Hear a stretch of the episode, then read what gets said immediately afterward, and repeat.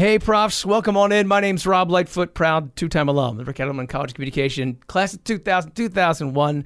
This is Beyond the Brown and Gold. I'm Jessica Kennedy. I'm the co host here, also a two time proud Rowan alum, class of 2008 from the Ric Edelman College of Communication and Creative Arts, and 2015 from the College of Education. Thanks so much for joining us today.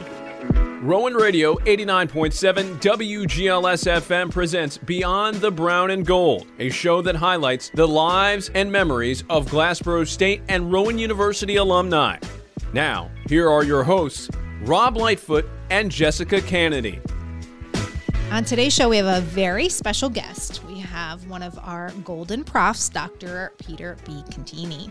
I'm actually tired of listening to all that he does. He's pretty active. no, he's guy's pretty active all these years. He's done more in his lifetime than than a lot of people. I know, lots of history. The the most notable thing definitely is he was the longest serving president of Salem Community College. So he was there for 15 years, which we talk about in depth. We talk a, a lot about um, what brought him into education and kind of his arc into getting that position. And you can tell he just has a passion for it. Yeah, education, but also the community and kind of how he's connected to so many people in the area here. So yeah, so Pete's Pete's amazing. He has won the Distinguished Alum Award last time. He was our Lifetime Service Award winner. He serves on the Golden Profs Reunion Committee, so he's very engaged. But one of the fun things we talk about too is all of the names that you see on campus um, on the buildings. Pete Pete knows them and how he knows them. So a long history of his time here.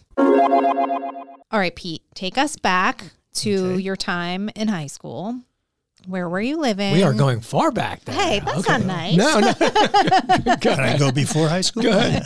Uh, So we're going back to high school. Yes. Where were you living at the time? How did you know of Glassboro State? How'd you get here? It's an interesting story because uh, I was at Holy Spirit High School in high school. I went to St. James. I'd always been a parochial school kid. Was in college prep classes, but had no anticipation that I'd be going to college. No one in the family had ever gone. I had one cousin that attended Glassboro State after he went in the service. Talked to him occasionally about it, but I uh, was going to go to work. So I graduated, uh, went to work, and was working about uh, 60 hours a week for a, a local grocery store, and Monday Monday through uh, Saturday. And then on the side, my parents were food caterers, and so anytime there was a big job or something that you know I was involved in that. Well, I did that for about six months, and uh, I said to my mom and dad, I said. Uh, this just isn't going to make it. I had friends that went away to college. Uh, one of my best friends, whose mother was like a second mother to me, every time I saw her, she said, "So when are you going to college?" Aw. And uh, so I, I never had an answer. And I said, you know, finally, um, I said to mom and dad, I said, "Listen, there isn't enough for me to be busy with you all the time. I'm going to have to keep working, and I just don't see this for me for the rest of my life. This hmm. type of work."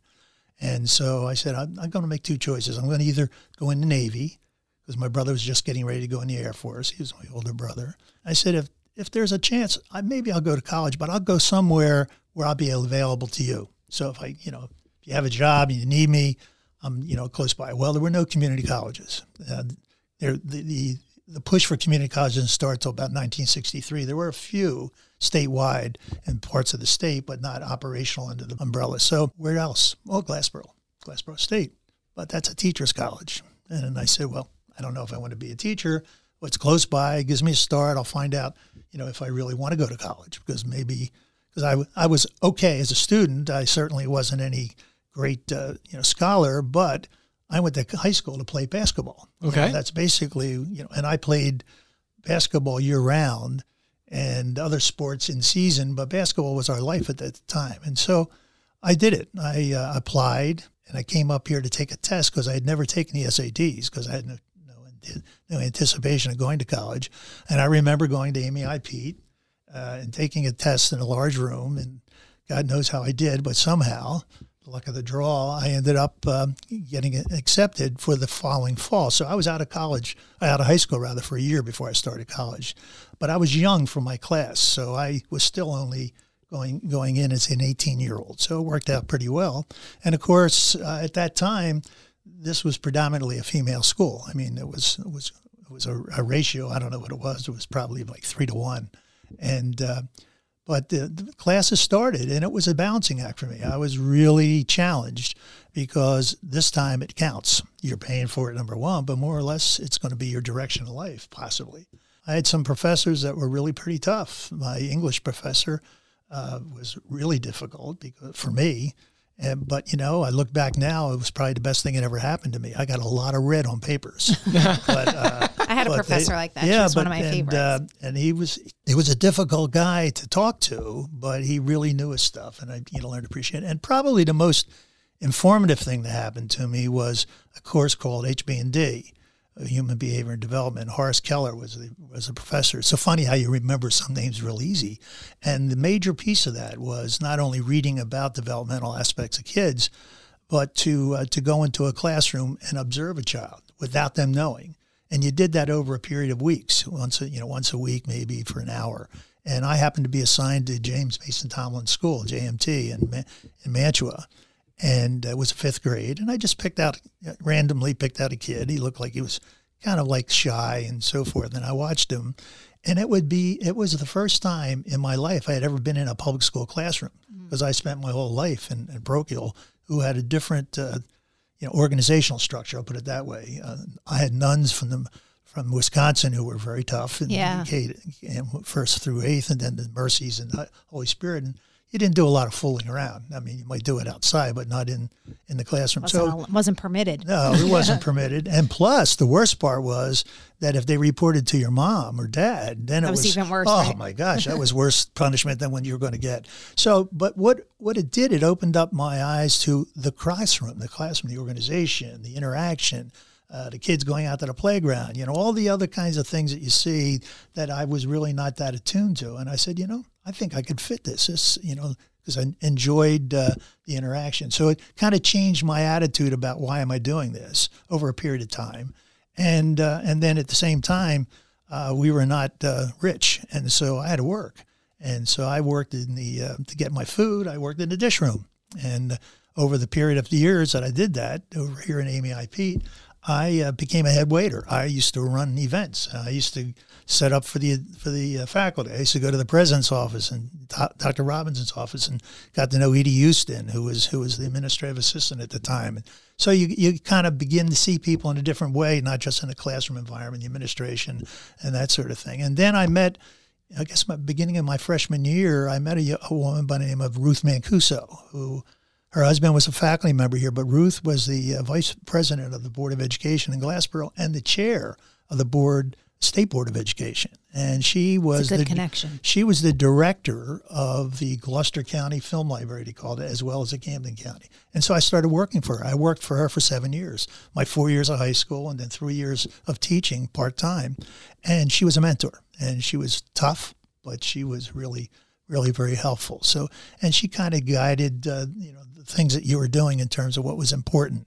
And uh, you know, at the same time, I went to play basketball. So I played two years but uh, it wasn't you know wasn't to be a full time thing, and it was involved because I still was running down Atlantic City or Ventnor, Margate to to do catering jobs. So you had to balance all this in life, and at the same time, uh, you know, you got a social life. And the story I, I told the other day was that uh, in this very building, not this wing, I guess, in this very building, there was an all purpose room, and I was a sophomore, big man on campus, I thought.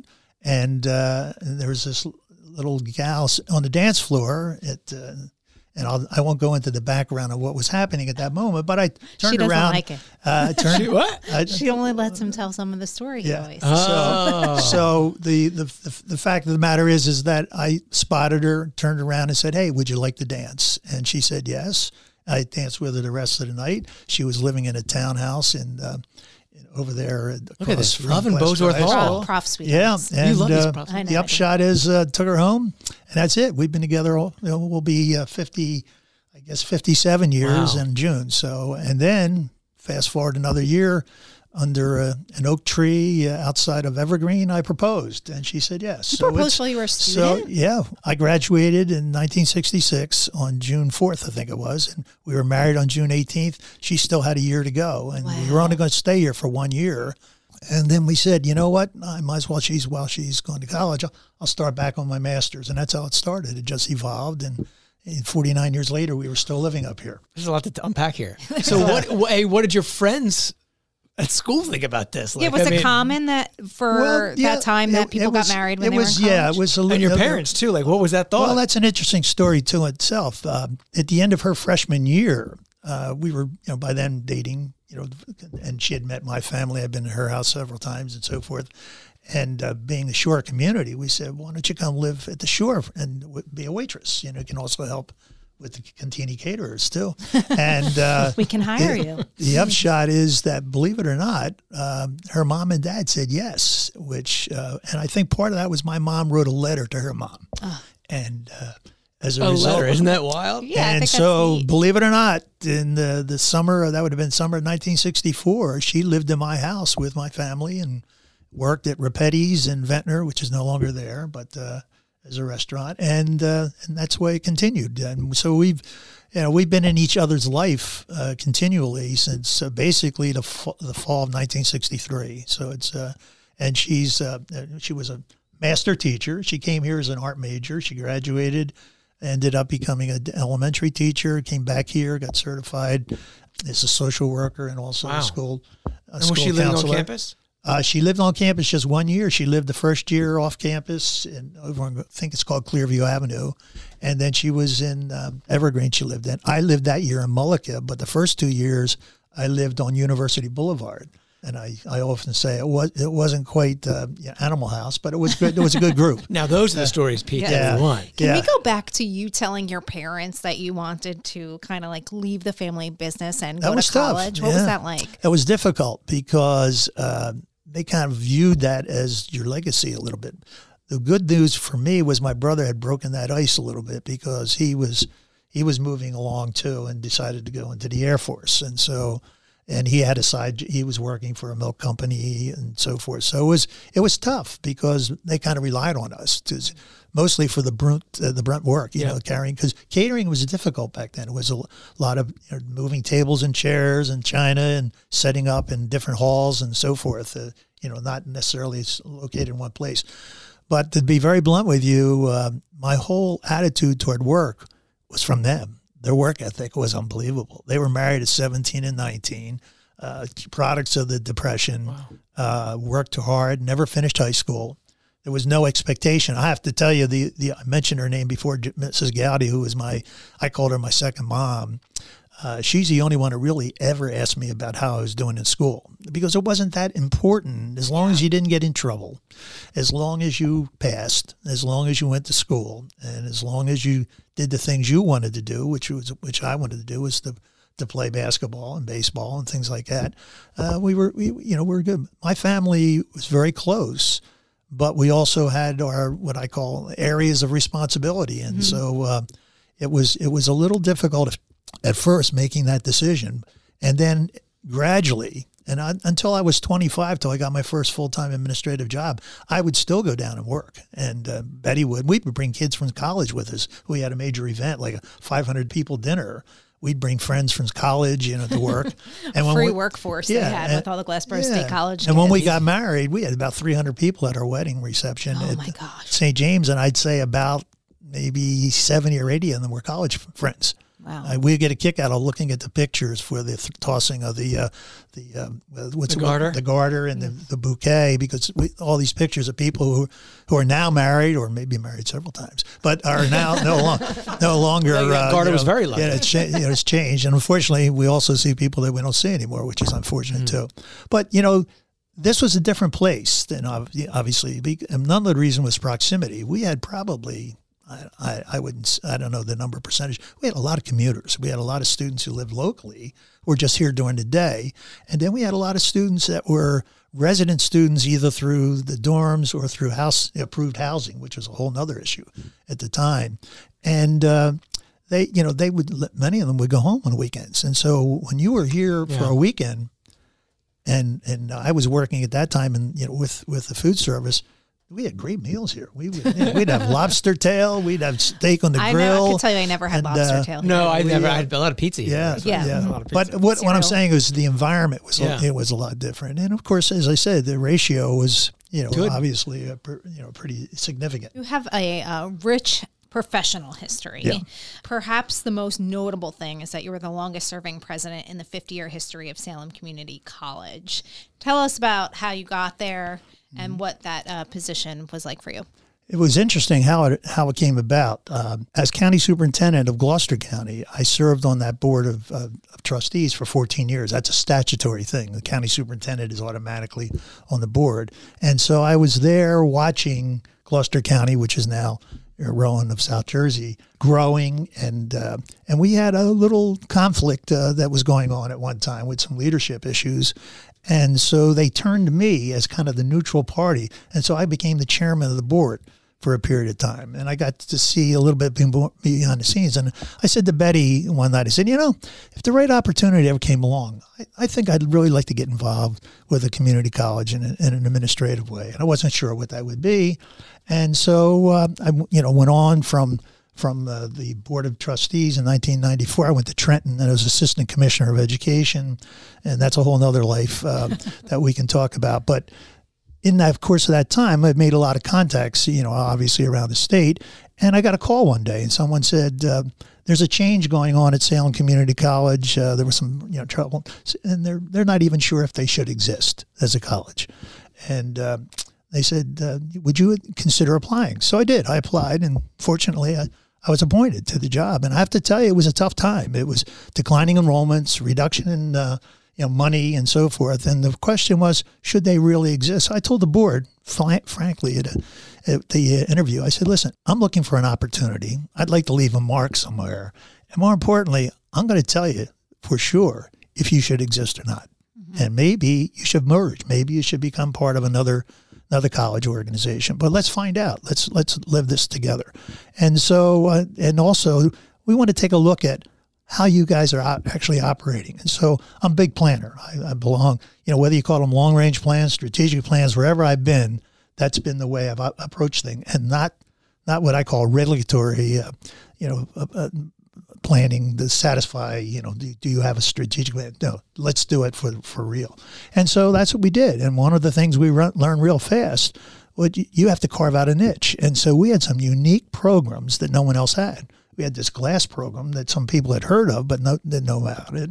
We had a lot of health programs that we could operate uh, that no one was running right then, LPN to an RN program, that sort of thing. And so we did. And so over a period of time, and then things I got involved at the state level brought revenue sources to the, the, the college that they had never had before. And uh, and then a thing called NJ Stars was created. I was, I was involved at that at the time, helping set it up. And our enrollment doubled almost, uh, you know, like 55, 60%. We were, we were growing. So it, guess what? They're still there. Mm-hmm. And uh, it, it, and it also, I went there for three to five years. I thought to be very blunt with you. yeah. And I stayed, and I stayed almost 15. So it was, uh, it was, it was a really a, a place where you could try things and also understand that people really had a pride. Uh, the uniqueness of Salem County in some ways is that it's almost like a big town.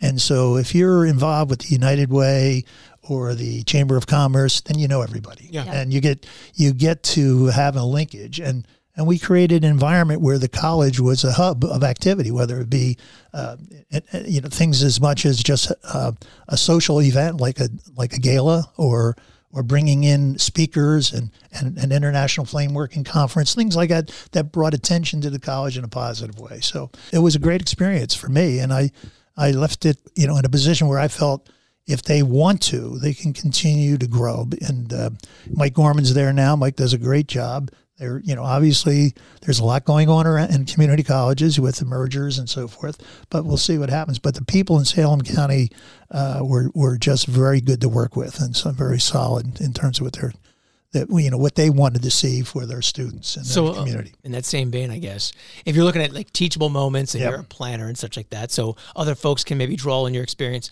Can you talk about a how you succeeded in that from like a more 30,000 foot view as far as collaborating with folks and some leadership yeah. styles that they can maybe pull from your experience? Well, there's a number of them that I'm very proud of. Uh, when I was Gloucester County Superintendent of Schools, one of the things we were having was some cha- challenges with special education and uh, you know the acceptance of it in some communities, uh, programmatic opportunities, and so forth.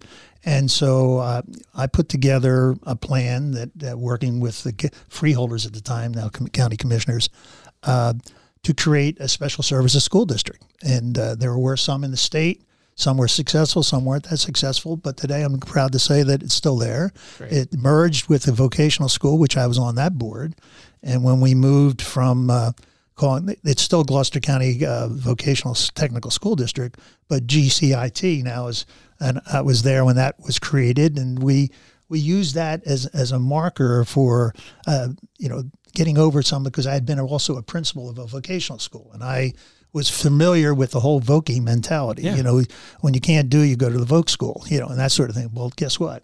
A well trained vocational occupational person has a great life if they want and those to. Job, and, and, those jobs are not going. And they're not going anywhere. Yeah, and, yeah. and so there were you know a lot. So I was real proud of that type of approach, looking at, at ways. And then with the college, I particularly with with Salem, uh, we use strategic planning as a way of of gaining relationship building and how you.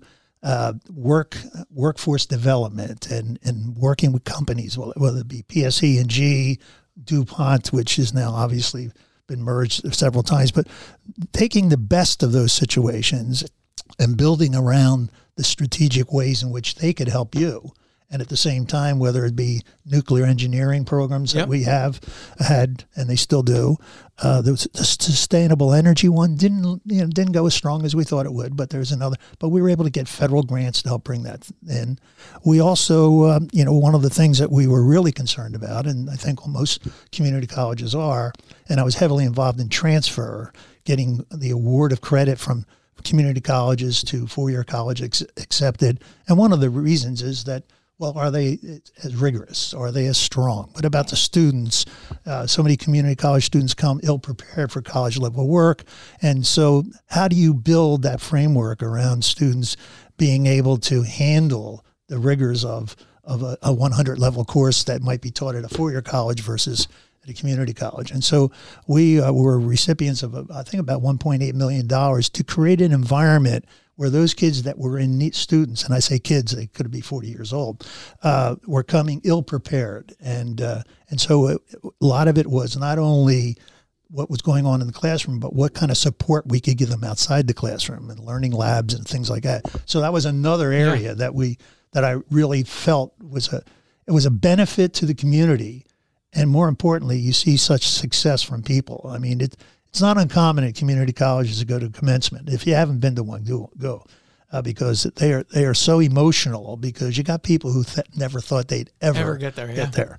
I mean, I've been on the stage at commencements that I had three levels of the same family: the oh, grandmother, cool. the mother, and the child, and the, and the daughter, the granddaughter, all graduating at the same time or around the same time. So yeah. I mean, it's it's that kind of thing, and then also you know talk to people about how do those students that go transfer in as juniors do in performance wise guess what they do pretty well mm-hmm. because most of the time they're more mature and they've been, been focused so it's another way but that you know that that again leads then how do you articulate that with a four-year college that you're that you're trying to work with and you know, we took great pride in Rowan being and yeah, and, and, obviously Rowan's evolution through their relationships now with exactly. the community college system is so huge, yep. and even President Houshmand's leadership in the way of really encouraging practical application yep. skills yep. for people to adopt those. Absolutely, yeah.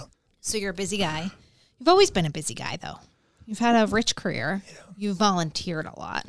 So what do you do? Do you have spare time? and it doesn't sound like it. No, it doesn't. And what do you do in your spare time, or what what kinds of things did you do in your spare time when your kids were growing up yep. and when you were spending time with Betty? Well, basically, we're we love to travel, so we do we do some traveling. We uh, nationally, internationally, internationally both. We're just okay. we just signed up for a trip on the Danube. We're going to do that.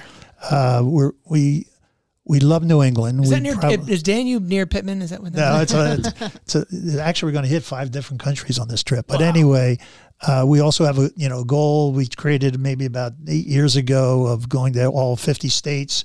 Uh, we're now down as of this fall. We're down to one, and we're Where do you still have left to go? North Dakota, and we don't know what will draw us to North Dakota.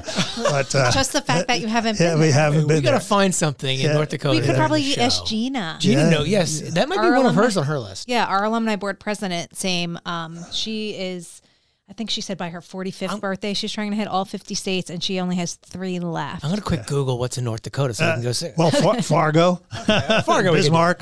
That's about it. But uh, matter of fact, Betty and I were in Scotland um, a couple of years, a few years back, on my 75th birthday as a gift.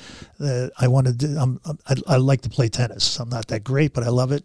And one of my bucket lists was to go to Wimbledon. And so we went to Wimbledon as a family. Betty and I did an eight day Scotland tour first. And then we took the train down and met in London, and we had the, all three grandkids, my son, the daughter-in-law, and the whole, the whole. It was great. It That's was a great tour. I've experience. done. Derek and I did that. You did. Great tour. We loved that. We did one up into uh, New England with all the kids and Airbnb and down the down to the lighthouse, gone down to the down to the docks and pick the lobsters right out of the water. You know all that type of thing. It, it's it's important thing. So that we get great joy out of that. And of course, it changed. I mean, I we had friends that had grandkids before we did, and we used to say, "Hey, you know, guys, why don't you stop it with the grandkids? We're so you know we've had enough of that." Well, we our oldest is now going to be 17 uh, next month and uh, i remember they were living in woodbury and betty and i babysat so chris and nikki could get out for the night and she, ellie was about six months old and we're backing out of the driveway on, on delaware avenue there and, and i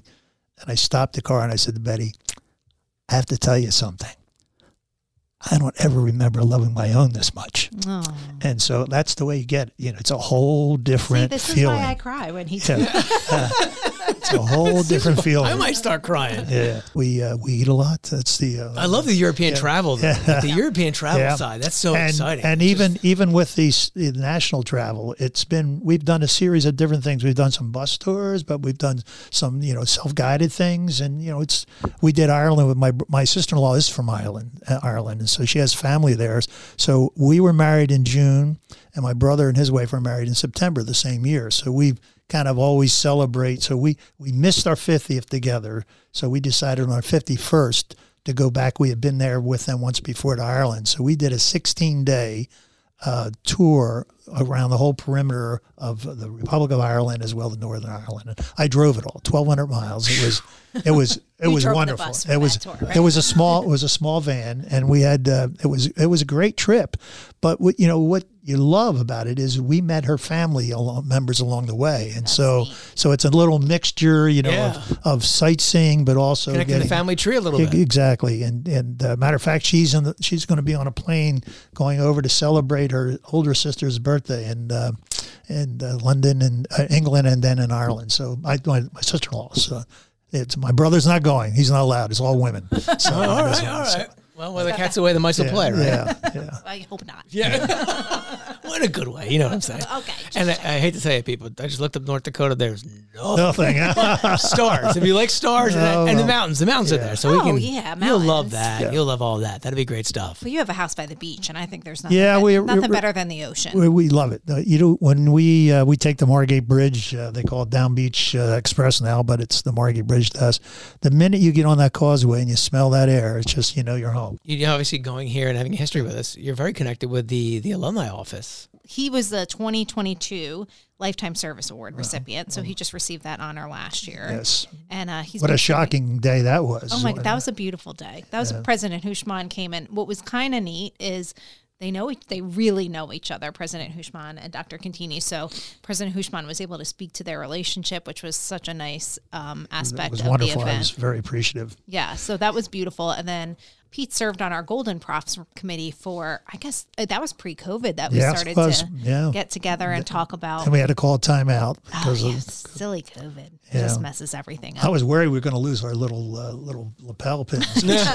One of the big things they wanted, my golden profs, was you know some sort of pin to you know designate themselves. And I, it's crazy because we did all this planning to reimagine the weekend, and um, we ordered the pins. And during COVID, I had to change the shipping address to my house because I I couldn't get them delivered here. Wow. Because there was yeah, nobody there's here no to here get to them. take them. That's right. So yes, we still have the pins, but uh, Pete and the and the Golden Profs group has been very influential in making sure that we honor our graduates of 50 or more years ago. So always so grateful for them. Well, I had missed the meeting, and uh, Jess called and said, "Can I talk to you about something?" And I said, "Sure." So I thought she was going to fill me in on the last meeting.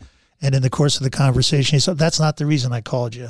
I wanted to call you to tell you that you've been been uh, uh, selected to receive the rece- the recipient of the award." And I, I have to tell you, I was I was overwhelmed. It wasn't anything I he ever was quiet. anticipated. He was speechless. Yeah, oh my God. I, He was. uh, I'm very fortunate to say I've also back in I guess it was 1982 Yes. I got the Distinguished Alum Award. At back those days we did it at halftime of the football game, the homecoming game. Yeah. So it was, but it, you know it it it's a a relationship that you build and and I guess for me the relationship is pride. I'm proud of this institution. I'm proud of the people I worked with here. I'm proud of what they did for me. And uh, one way to show pride is to work back and to give back if you can. You know, particularly your your own involvement. We we have a little group. I told I've told Jess we have a group, and unfortunately, the group is getting smaller. We call ourselves the Boro Boys. These are guys that we, you know, many of us were in the same class, but maybe a year before, year after. But we all got involved in education in lots of different ways. And I'm, when I say guys, I mean gals too. We were, you know, Yeah, sure. But it's it's interesting how those paths have crossed so many different ways, and uh, and all of it happened, you know, on on this uh, this site, you know. Whether it's the, the campus school and the and a mixer, or the baseball field when, when we were winning national championships, the, when I played basketball the first year, we played on Tohill, uh, on the stage in Tohill, the auditorium. That's that was the basketball court, and you if you sat on either side, you sat on the wings, you couldn't see the other end of the basket. You know, the, the other basket, the other end. And when they opened up Esby, that was like wow, you know, and, and a swimming pool, you know, all that all that excitement around that. It was it was amazing. I'm, I'm just curious in your many years of education, uh, obviously from not only your time as a student and then kind of shifting into this presidential role over at the Salem County Community College. What's the trends that you've seen from students? Like you've seen all different eras and generations come through. Like what are the differences that you're seeing in the student populations as they? Well, you know, obviously society's changed. I mean, in so many ways, uh, things that were long overdue, and at the same time, things that have broken down different da- types of values. So you've got a balance of this thing. Jess brought something up the other day, which is very interesting. The struggle we have sometimes now with people having the pride in the class of. I'm the class of 66. I talk about it that way. Uh, but some people don't know what class they graduated from. And, uh, We, and they, we were kind of yeah. talking about that a little bit Yeah. at lunch, but yeah, sometimes people are like, I think I graduated this Yeah. year. I think it was that year. I walked this year. I'm not sure. and you know online education has just changed everything Yeah, Both, you know and uh, and that's you know it's opened up opportunities greater and hopefully you always worry about qualitatively is it working? Is you know who are those students? Are they really the ones taking the test? Uh, you know all this ai stuff now who knows you know what's what's going to be going on but more importantly what opportunities are they building? And one of the hardest things i had when i went to salem was there it had been a transition. They had been the technical institute which in 72 they became a community college and the vocational school went off on its own. But there were a lot of programs that were maintained at the technical from the technical institute into the community college. And unfortunately there were no jobs in those know, but the staff members were great people and it took me about three years to wean ourselves away from programs that no longer had any viability because particularly when you and you, when you're in an area that that's the only thing that person can teach Yeah, sure. it's a little difficult. So you always have to look at that in terms of the influ- and also what attitudes that will bring then with with re- with the remaining staff and the remaining students to be served and and what about the students who started under one expectation and they still haven't graduated and how do you you know how you bridge that gap so those are the, the you know the real uh, Yeah. the reality of dealing with people where they are and where they want to go but uh, back to your point i you know I, I think education is a solution. The problem is, is that there are many avenues to travel, and I don't know if you ever hear this guy Mike Rowe. I hear him on TV sometimes talking about uh, the need for plumbers, for welders, and and the point is, is that uh, you we know, still uh, need people. To Yes, and, yeah. and have we oversold uh, the issue that a two and four year degree is the only way you can be successful? But do we want to uh, make sure that there's still the window of opportunity? Uh, and when you hear people talk about, You know, I was fortunate our, our kids went to college, and we were fortunate enough to be able to do that, but uh, fi- financially. But there is never, you know, there is no reason if you truly want to go to the, to a college, either through a community college, state school, whatever. Yep. There are opportunities. You don't have to spend eighty thousand dollars a year. And what are you going to do after you get it? and more importantly, make eighty thousand dollars. Well, that's it. And, right. and, and what liabilities are you going to have as as far as debt and so forth that maybe you'll never be able to because it's an investment. I think a lot yeah. of students and a lot of parents have to look at it like that rather than just yeah. it's going for the name. Yes, you can go for the name, but is the degree and the career that you're going to you know come away with yeah. going to be worthwhile? My dad always says a college degree is something some nobody can ever take from you. So it's something that you're always kind of armed with. So and are you are you prepared to use it too? And mm-hmm. and, uh, and are you comfortable in using it? That's you know, the you know the more, more importantly, to, to where you think you want to go next. Well, Dr. Contini, we are always so grateful to have the opportunity to talk to you, and thank you for all of your service to education, to the university, yeah. and and I think what I love the most is you're a family guy. So to your your wife and your kids and your mm-hmm. grandkids, so lucky yeah. to have you, and we were so grateful to have them all yeah. back for the Lifetime Service Award presentation last year. So anytime they want to come back to campus, we are we are here to help show them the way. Hope maybe we'll have a grandkid of yours. Well, thank you so much, Pete. My pleasure. I enjoyed it. Thank you very much. How great was he? I love Pete. He, he almost got you. He almost got you crying. Well, he you was almost, tearing up at know, one point. But he, he I almost, can't handle to see a grandfather cry. That's just not right. I just I love him. I did. I love all the stories, but as you kind of teased in the very beginning, I like how he knew all of the presidents and, and, and all the folks on the buildings here. I know. That's pretty impressive. Because it's a great legacy. Like we all know them as just buildings. Mm-hmm. He actually met the people. And it speaks to his involvement, his continued involvement with the university since he's been here as a student at Glassboro State, a married student. That blows my mind. It does. Well, it was so great to have Dr. Contini on today. We love hearing the stories of our golden profs, and we will catch you next time. You've been listening to Beyond the Brown and Gold on Rowan Radio 89.7 WGLS FM. You can find more episodes on your favorite podcasting platforms by searching for Beyond the Brown and Gold or Rowan Radio on demand.